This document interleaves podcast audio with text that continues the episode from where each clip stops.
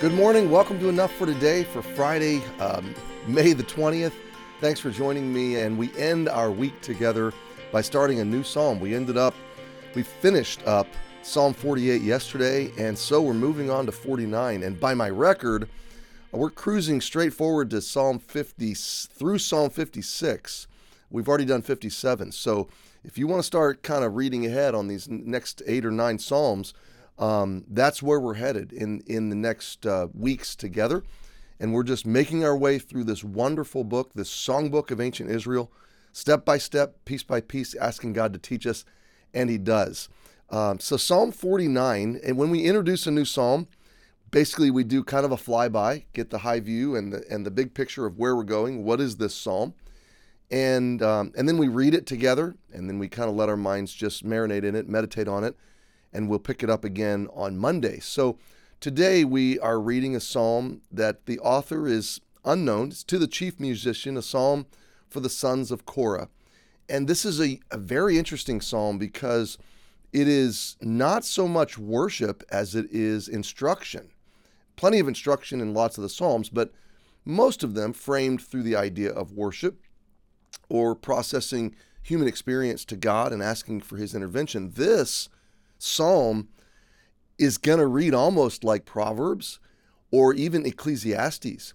Uh, it's going to teach us about the futility, especially the futility of worldly wealth and the futility of envy and discontentment. It's going to warn us not to get caught up in the trap of the world's most um, common and favorite idol of all, and that is the idol of materialism, the idol of money. Jesus said you cannot serve God and money. And so often, envy, we look at the world, we, they seem to be doing well, money seems to be the answer. Now, don't get me wrong, uh, I'm not saying we should not use money well. Uh, God doesn't denigrate money intrinsically. He denigrate he created it. I mean, he created economies and he provides uh, for our needs and he allows us to enjoy, he gives us all things richly to enjoy. So we don't want to demonize uh, intrinsically material things because God created material things. But the trap here is that we get caught in the trap of idolizing or chasing after. It's it's the prioritization of these things. Are my affections properly ordered under Jesus? Is he my highest treasure? Or am I simply exploiting him to get what my heart truly wants? Am I treasuring material things? It's an insidious thing, my friend. Uh, but riches and wealth and material prosperity are dangerous. On one hand, they're, they're gifts, they're, they're stewardships, they're granted to us by the grace of God. And we use these things to leverage His purposes in our lives, to accomplish His purposes.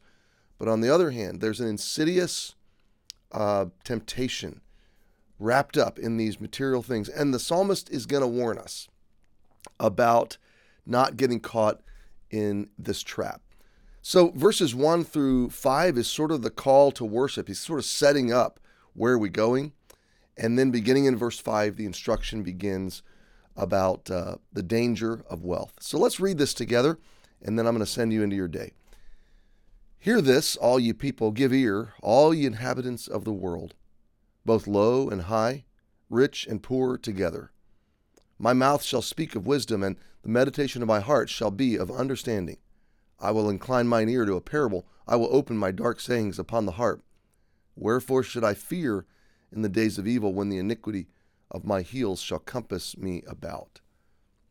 They that trust in their wealth and boast themselves in the multitude of their riches, none of them can by any means redeem his brother, nor give to God a ransom for him. For the redemption of their soul is precious, and it ceaseth for ever that he should still live forever and not see corruption, for he seeth that wise men die.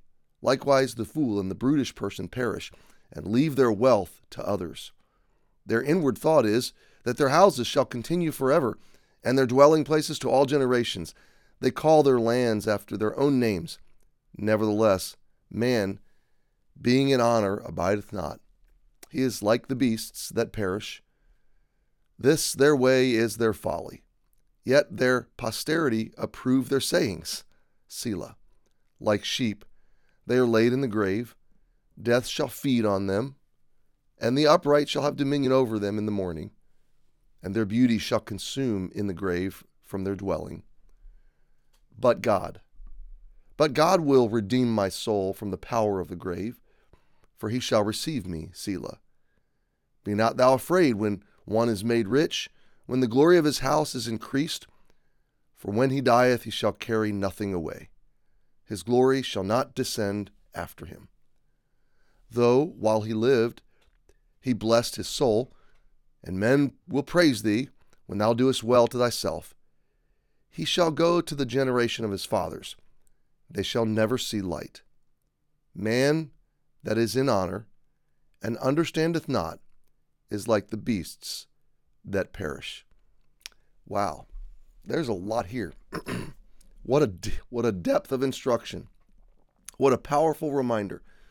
I'm very much looking forward to our journey next week as we begin to unfold, begin to meditate line by line, precept upon precept on these verses that warn us about the insidious uh, corruption, potential corruption of wealth, and how to feel. Really, this psalm instructs us how to feel about money and material things, and especially those that seem to have it all, and uh, those that seem to be doing very well without God.